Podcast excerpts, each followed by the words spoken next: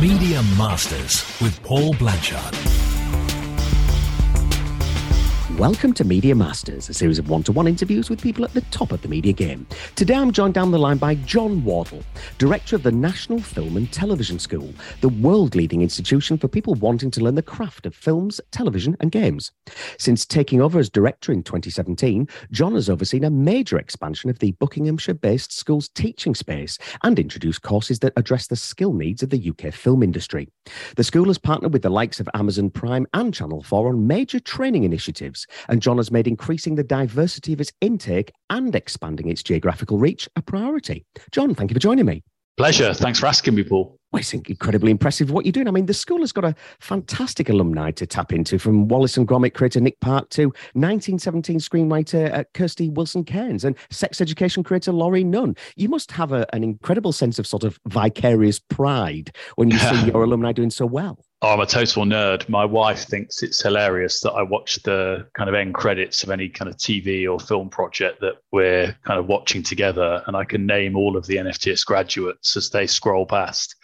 But yeah, it, it, that's what you get into it for. It's that sense that the work you're doing as part of their kind of course with us is laying the foundations for them to have what hopefully is a fulfilling and exciting and you know all the dreams that you can think of career ahead and that's takes me like Krysty, who did our screenwriting course. I remember her as a student, and she was a fantastic student, but she then went out two or three years of working in the trenches, getting projects off the ground. And now she's got 1917, Last Night in Soho, and The Good Nurse, which is on Netflix at the moment to her name. So it's not going too badly for her. And you've got more behind the scenes camera courses than any other film school, from craft areas like directing and cinematography to even script supervision. Yeah, I mean, I think we're quite unique as a film school in that we, I think it's something like 36 different specialist courses if you went to any of our competitors around the world, take somewhere like the American Film Institute in West Hollywood, I think they teach just six disciplines. So they teach writing, directing, producing, cinematography, editing, and production design.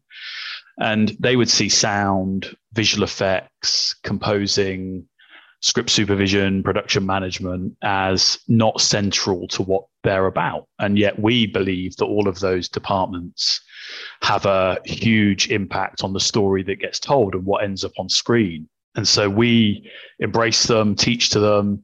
There's also the reality is that's also where a lot of there's a bit of a skills crisis going on in the UK around film and TV production with just not enough people to service the kind of scale of what what the broadcasters and the streamers want to do in in kind of in the UK. And a lot of those skills gaps are in the areas that we've just I've just listed you know, there tends not to be a skills gap around writers and directors, whereas there is around great production managers and uh, visual effects artists. Why do you think that skills gap is there? Well, I think it's complicated. I think there's there's a number of factors. One is the UK has always been an attractive home for inward investment uh, because of the kind of quality of crews, the studio facilities, the kind of tax incentives, but that that's become exacerbated by the pound being weak, by more and more streamers starting. So maybe five or six years ago, you had the beginnings of Netflix making things in the UK. Uh, maybe even not as long ago as that. And then, but now you've got Apple, Amazon, Paramount Plus. So all of the Disney Plus, all these major kind of streamers trying to make a scale of show in the UK that maybe was the preserve of one or two Hollywood studios before that. So you've got these kind of juggernaut shows sucking up hundreds of people, and that makes it very difficult for British independent film and television. And that's something we're committed to here. Yes, we're excited that our graduates, I think Andor, the new Star Wars show, is written, designed, sound recorded, edited by NFTS graduates. So I'm excited about that. But I'm always equally excited about the new British film something like Blue Jeans or um, The Souvenir, which is kind of crude and created by NFTS graduates as well, because we need to not just be a factory for American production. We've got to make our own, you know, UK indigenous content as well. I mean, it sounds to me like there's a shortage in a sense, but uh, that, that's a good news story if we can rise to the challenge because demand is so strong. I would rather have a, a, a stronger order book for UK's talent pool and uh, struggle to fulfill it because then that's yeah. an abundance uh, thing. Is, is yeah. that something that ultimately you celebrate, even though in the short oh, term it is quite stressful? Absolutely. And it is a first world problem, isn't it? To say there's too much work and too much money being invested. I think it's it's all about nuance, isn't it? It's absolutely a great thing it's creating real jobs. It's it's probably one of the only bits of the economy which is growing as you know at a rate you'd hope. The UK PLC benefits hugely from a rich and vibrant film and television industry. However, on the flip side of that, if you're if you don't want to tell other people's stories and you've got your own stories to tell, there is a challenge to British independent stories and production, I think. And it's just trying to make sure in rushing to service one, we don't throw the baby out with the bathwater out and ruin the other.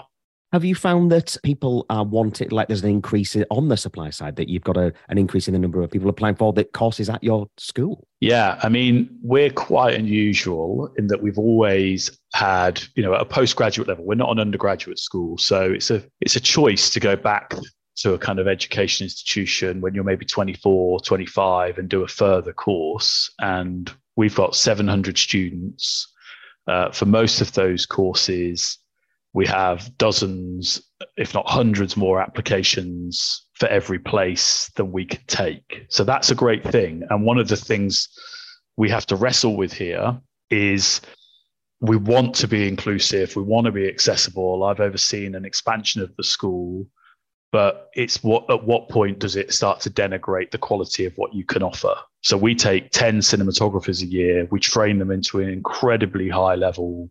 You know just this week they've got sessions with the kind of cinematographer bradford young probably the most famous black cinematographer in the world. He shot arrival and solo and and somebody like charlotte Bruus christensen. So how how many cinematographers can you take and give access to those amazing people and hands-on practical experience and actually making films without ruining the quality of what you do and so yeah we have grown. When i joined the school 10 years ago we were 240 students. We're now about 750 but there's still an argument. I mean i remember a conversation with reed hastings who runs netflix and he said to me well taking 10 cinematographers a year just isn't enough. And i said but if that's the number i can train to a world class level, isn't that the right thing to do? Because just take cinematographers as an example, the NFTS uh, in between 2015 and 2020, 25% of all high end television shot in the UK was shot by an NFTS graduate.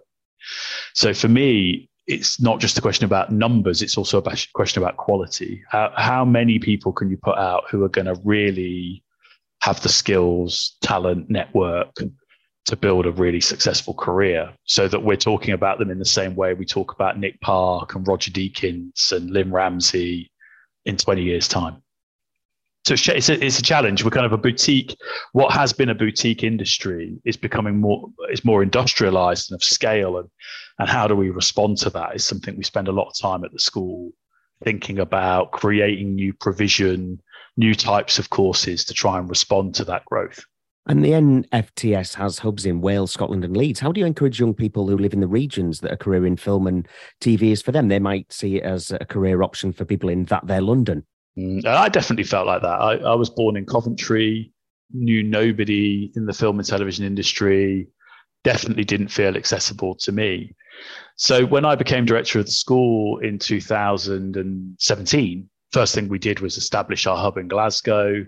Uh, we've now established hubs in Leeds and Cardiff as well, as you said, and and they each work with now around 350-ish people a year.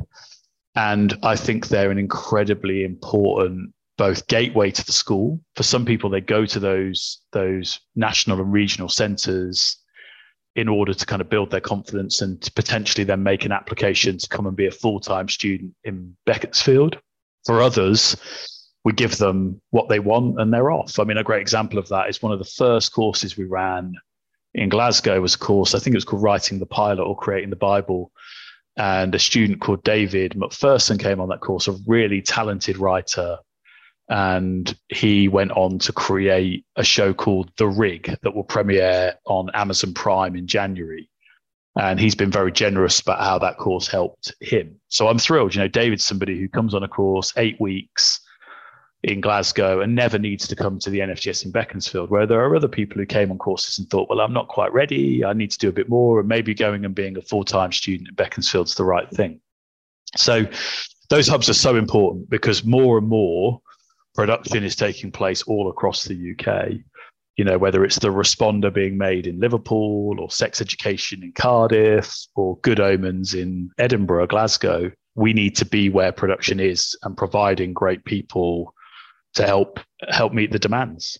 Let's look through your journey, if we can, to the, the school. I mean, you joined in 2012. What did you do before? What was the career that put you there? And um, what was your vision when you took over? Because I mean, it's been a few uh, few years in post now. So, I mean, tell us yeah.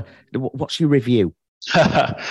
well, my my my story is I I did a television degree. Thought I wanted to be a director. Realized that I was nowhere near the most talented director in my class, let alone in the UK and so decided pretty quickly that if I wanted to make a life in film and TV, I'm going to have to do something a bit different. And so I became a sound recordist and did that for two or three years. Uh, I did it very much because it was a pragmatic choice. To I wanted to fill a skills gap uh, and not fight it out with more talented directors than me.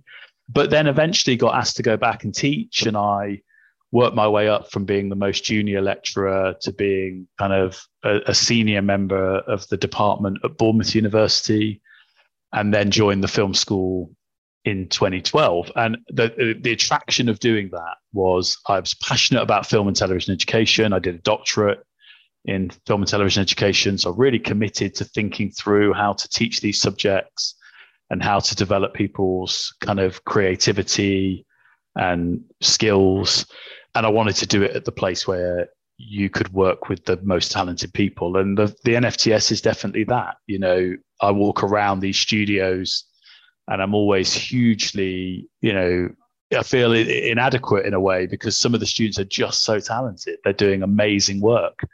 And the school is of a size where you can get to know those people and support them as real people where so much whereas so much of education has become about it being mass you know thousands of people at universities. And i've got no problem with that but i was really drawn to working with people in a more kind of intimate and personal and sort of boutique way and the film school offered me that. Um, so it was never really my dream to run a film school but i think i'm I'm kind of a, a, neat mix of a few things. I know about production, I know about pedagogy and teaching and learning, and I can talk to students and industry and try and make, you know, match make between them so that everybody gets what they need from an institution like the NFTS.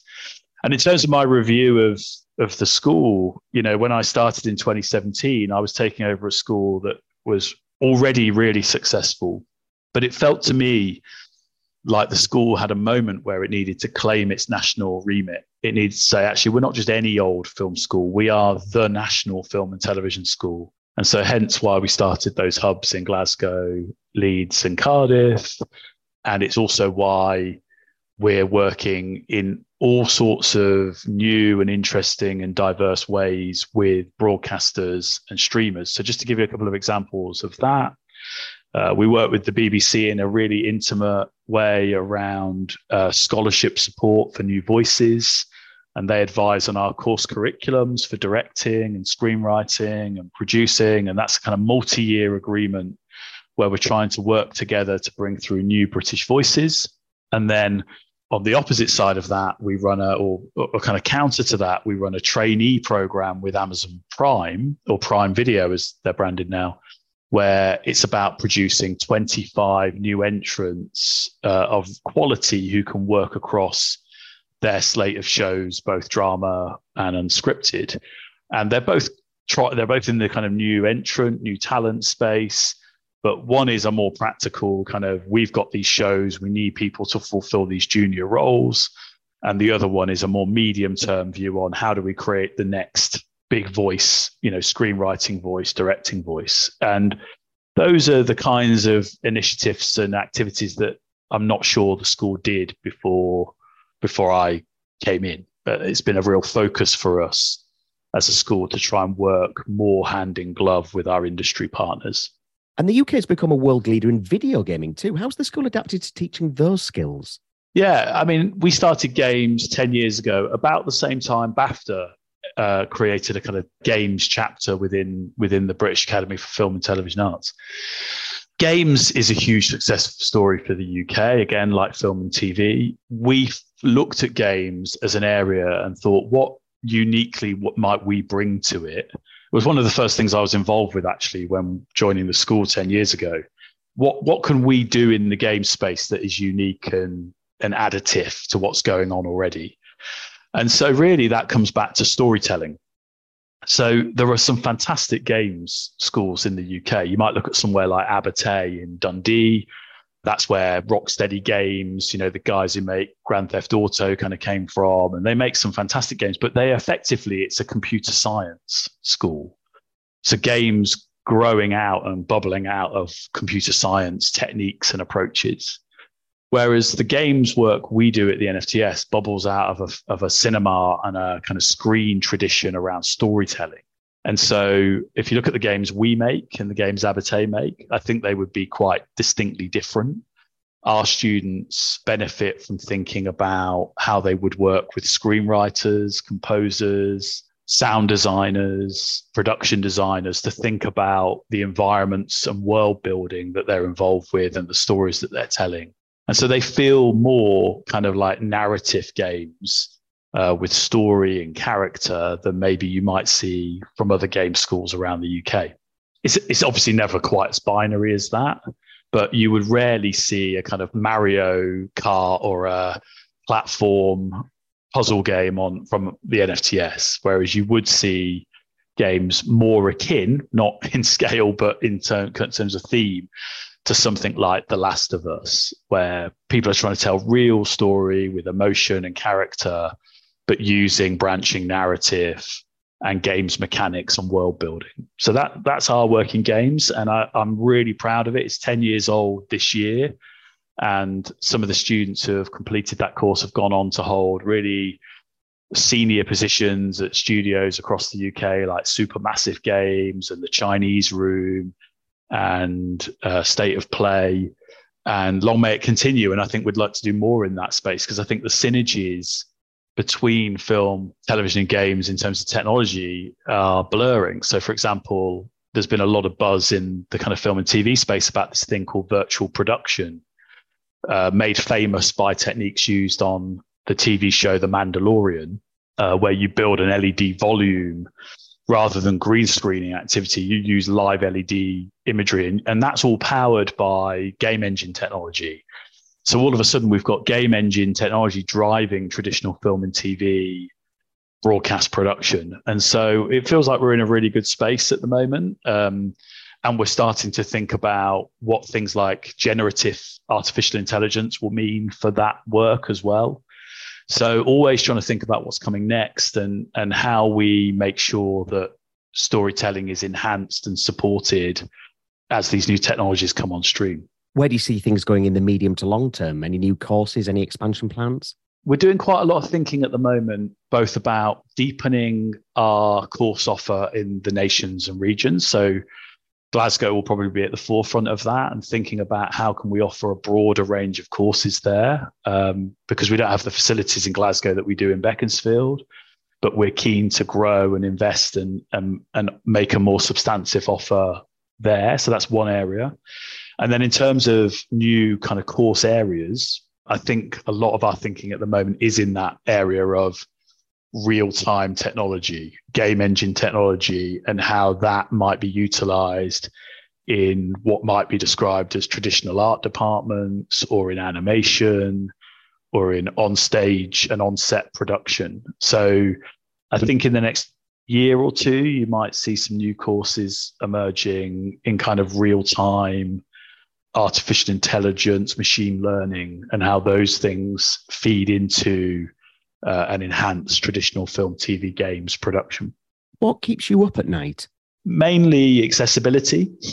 I'm aware that doing a two year MA at the NFTS even with scholarship support. You know, we we pay the fees of we, we give away about 1.2 million pounds a year in scholarship support to make the courses affordable for UK talent. One of the things I'm most proud of is that the school is 70% British. That's quite unusual for postgraduate courses. If you went to I don't know, almost any other university in the UK and said, Oh, how many of your postgraduate students are British? They wouldn't get anywhere near 70%. So I'm really proud that um, we're 70% British, but remaining accessible and affordable to that group of people gets increasingly hard. You know, as we go through periods of it may not be austerity, but as we go through a kind of cost of living crisis and inflation. And so that's the thing that I think I worry most about is how do I make sure that, you know, I've used their name before, but somebody like Lynne Ramsay from, you know, Scotland in the 1980s, you know, who, whoever that person is now, could they still come now? And how do they afford it? And how do we make it work for them? And I think that's what drives us generally is thinking about how do we find those great, talented people and provide them with a platform to do their you know their best work and it all be affordable and achievable and um, uh, that's probably the thing that worries me the most. What do you think the biggest challenges are that your students face? Right now, as I said, cost of living is a big deal. You know, cost of living's hard when you've got when you've got an income, let alone when you haven't got an income and you're living on student loans and kind of the support of scholarships or friends and family. So that's something we just made. I mean, a really small thing, but we just made breakfast at the school free. So you can come into the school now, breakfast's free, sanitary products are free, tea and coffee's free, and all the kind of kitchenettes because we just wanted people to be able to come to the school, be warm, and not have to think, oh, I've got to find five quid for breakfast or for lunch or whatever it might be. So we're doing all we can to alleviate those challenges. I think the other one is that there's generally, you know, the, the prevalence of mental health issues among students in the kind of 18 to 25 age group are higher than it's ever been. It's it's absolutely noticeable to me.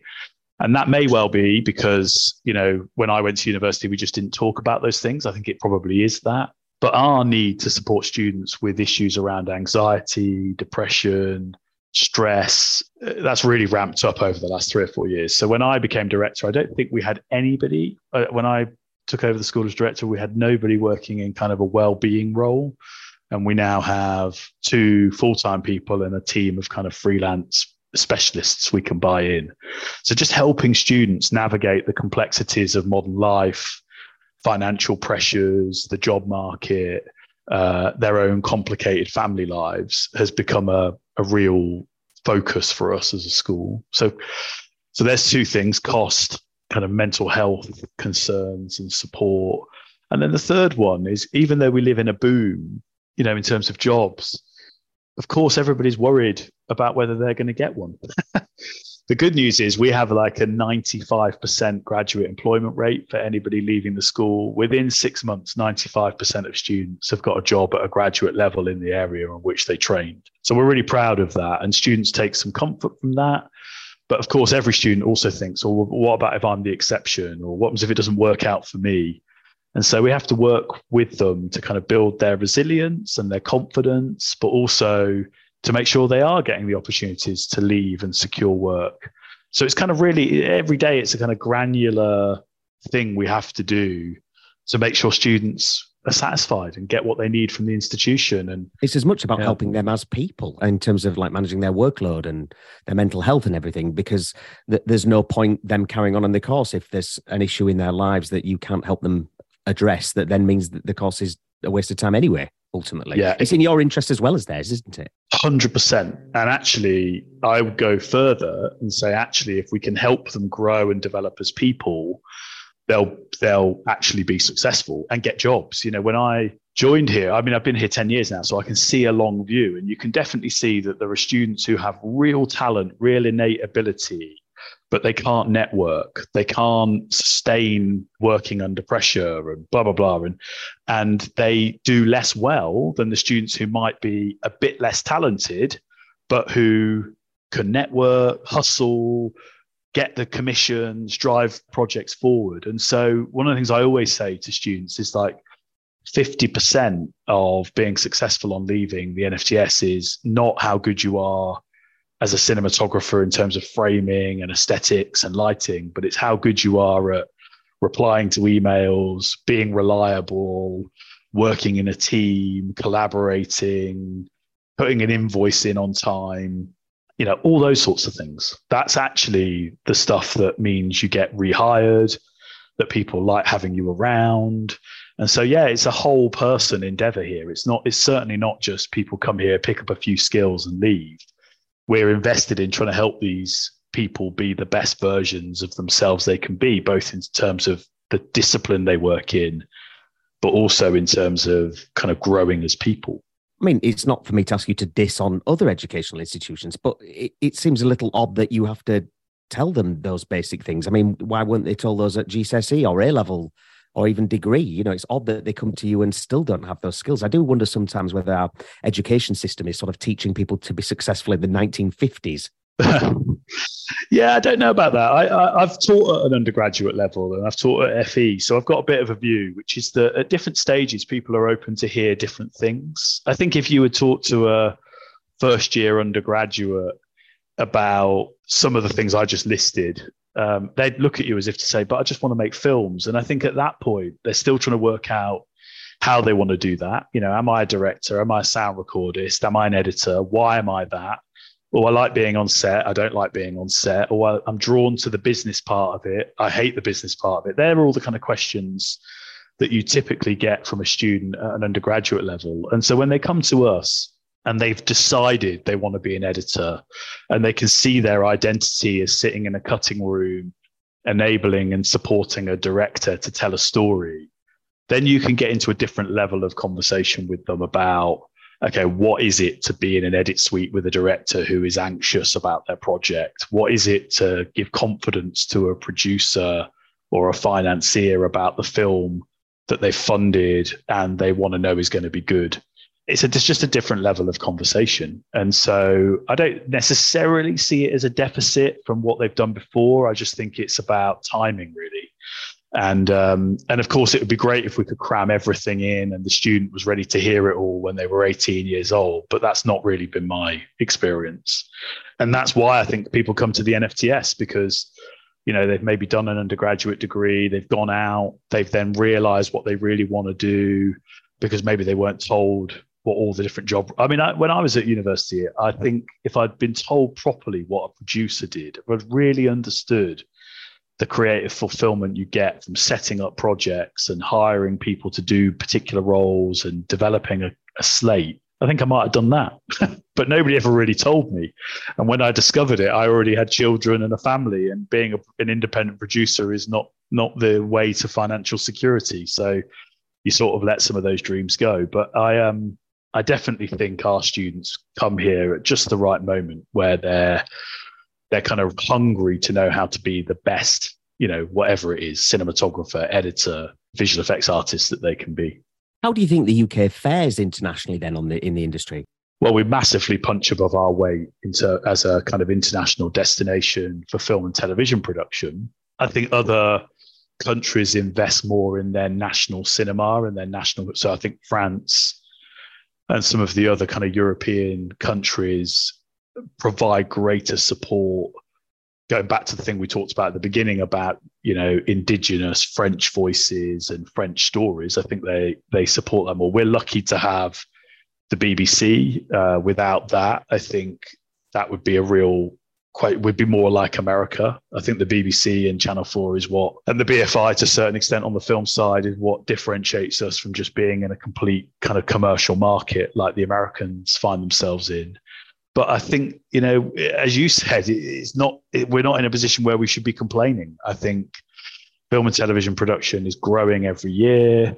The opportunities for creatives and people and storytellers have never been better.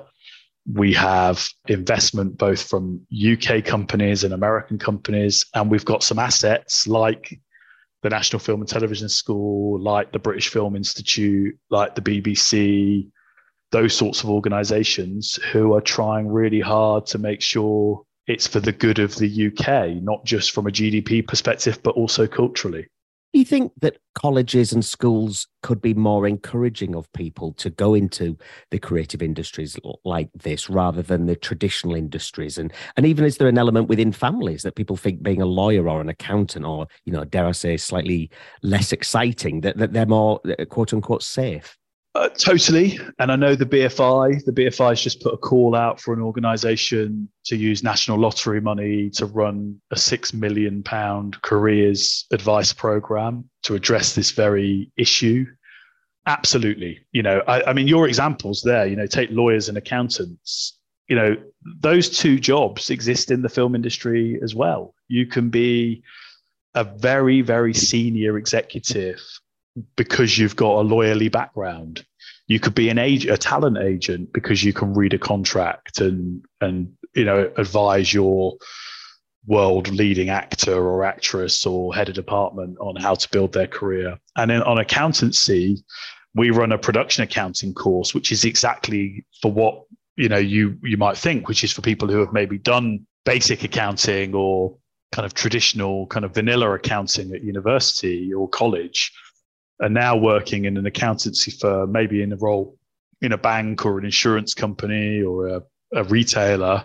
But you know, we run a course where you can take those skills. You know what a cash flow is. You know what a profit and loss is. You can read a balance sheet, and we say, right, how do you translate those skills into being a production accountant? And we do that course with Disney, and Disney a subsidize the fees of anybody who wants to make that transition but also they offer you two weeks guaranteed work experience on either a Marvel or a Lucasfilm project. And that's been transformational for some of those people, people who had kind of always th- who love film and TV and now are applying their kind of accountancy skills in in our area. So yeah, absolutely, we need to be out there talking about what do what if you've got an engineering mindset or an IT mindset or a, a you've got a kind of lawyerly kind of background or an accounting background, how do those skills transition and uh, how are they useful in a kind of film and TV context? Because they they absolutely are. I mean, there must be a real buzz around the school. Students are getting a once in a lifetime masterclass from world renowned film, TV, and games makers.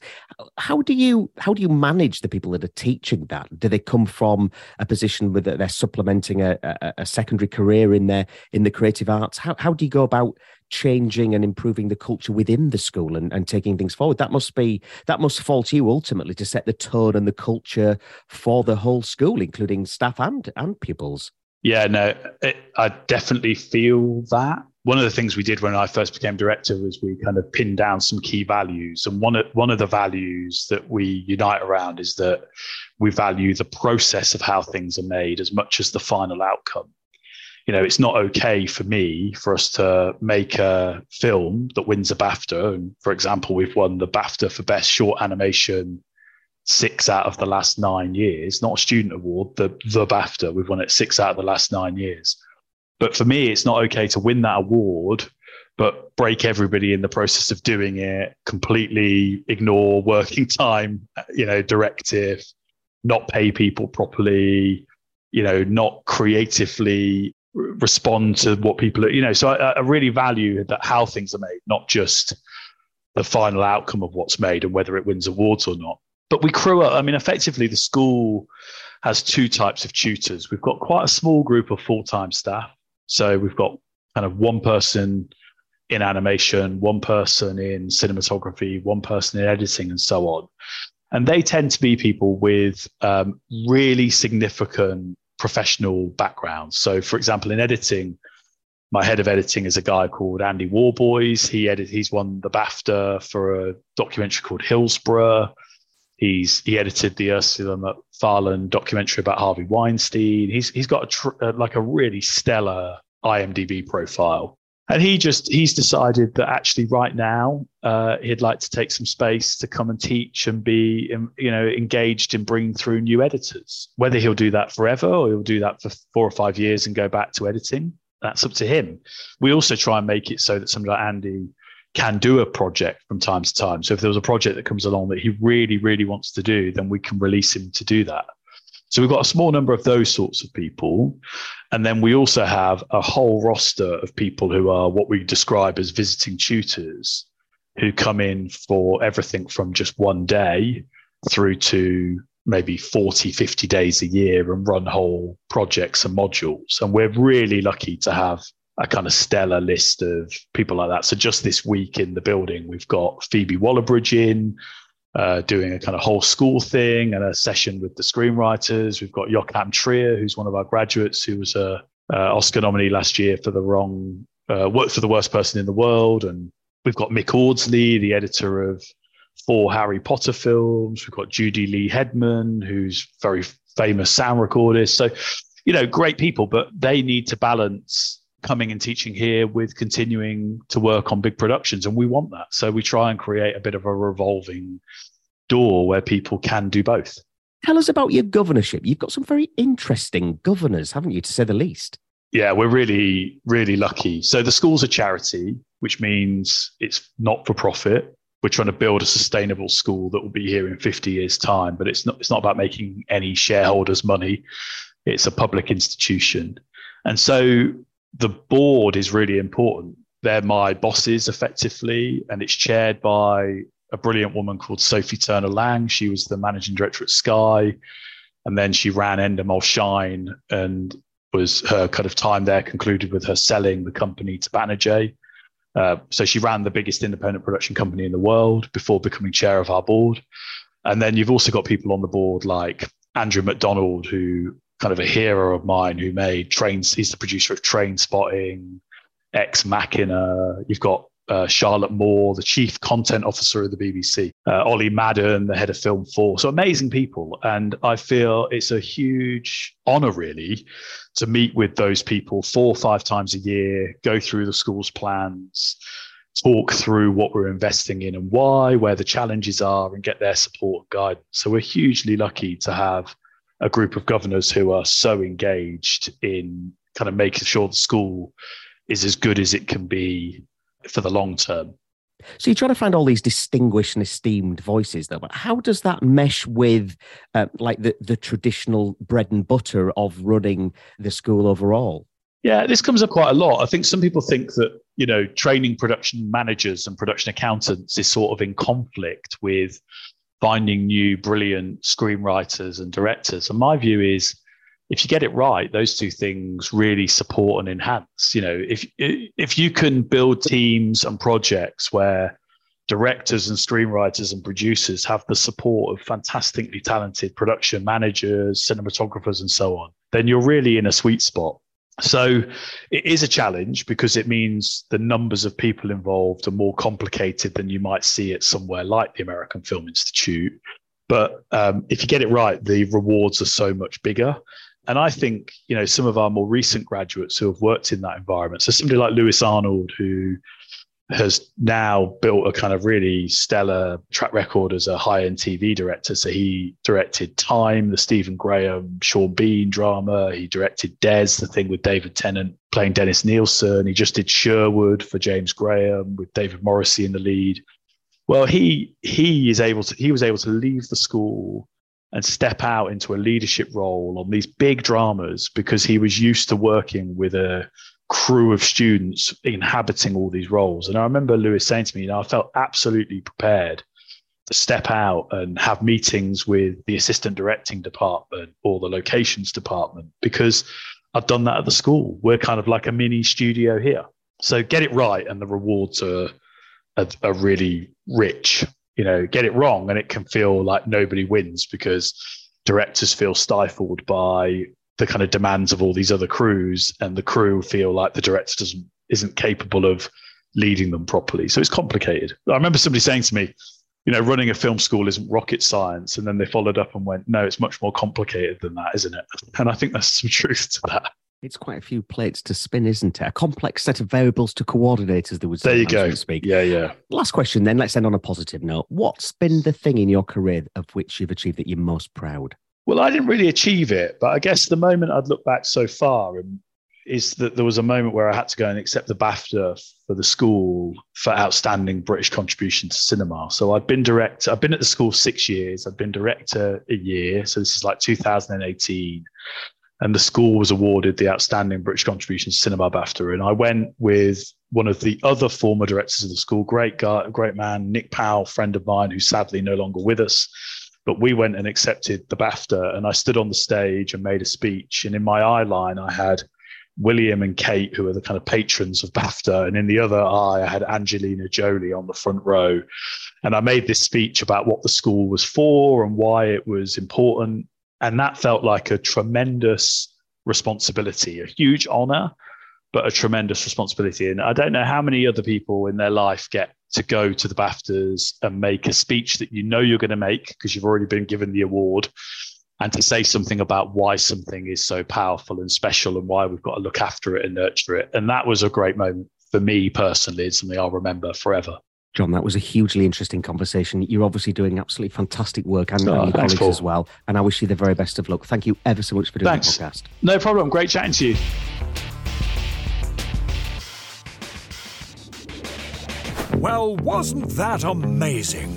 It was created and produced by Podcast Partners. They're really lovely people and rather good at all this podcasting guff. Find out more at podcastpartners.com.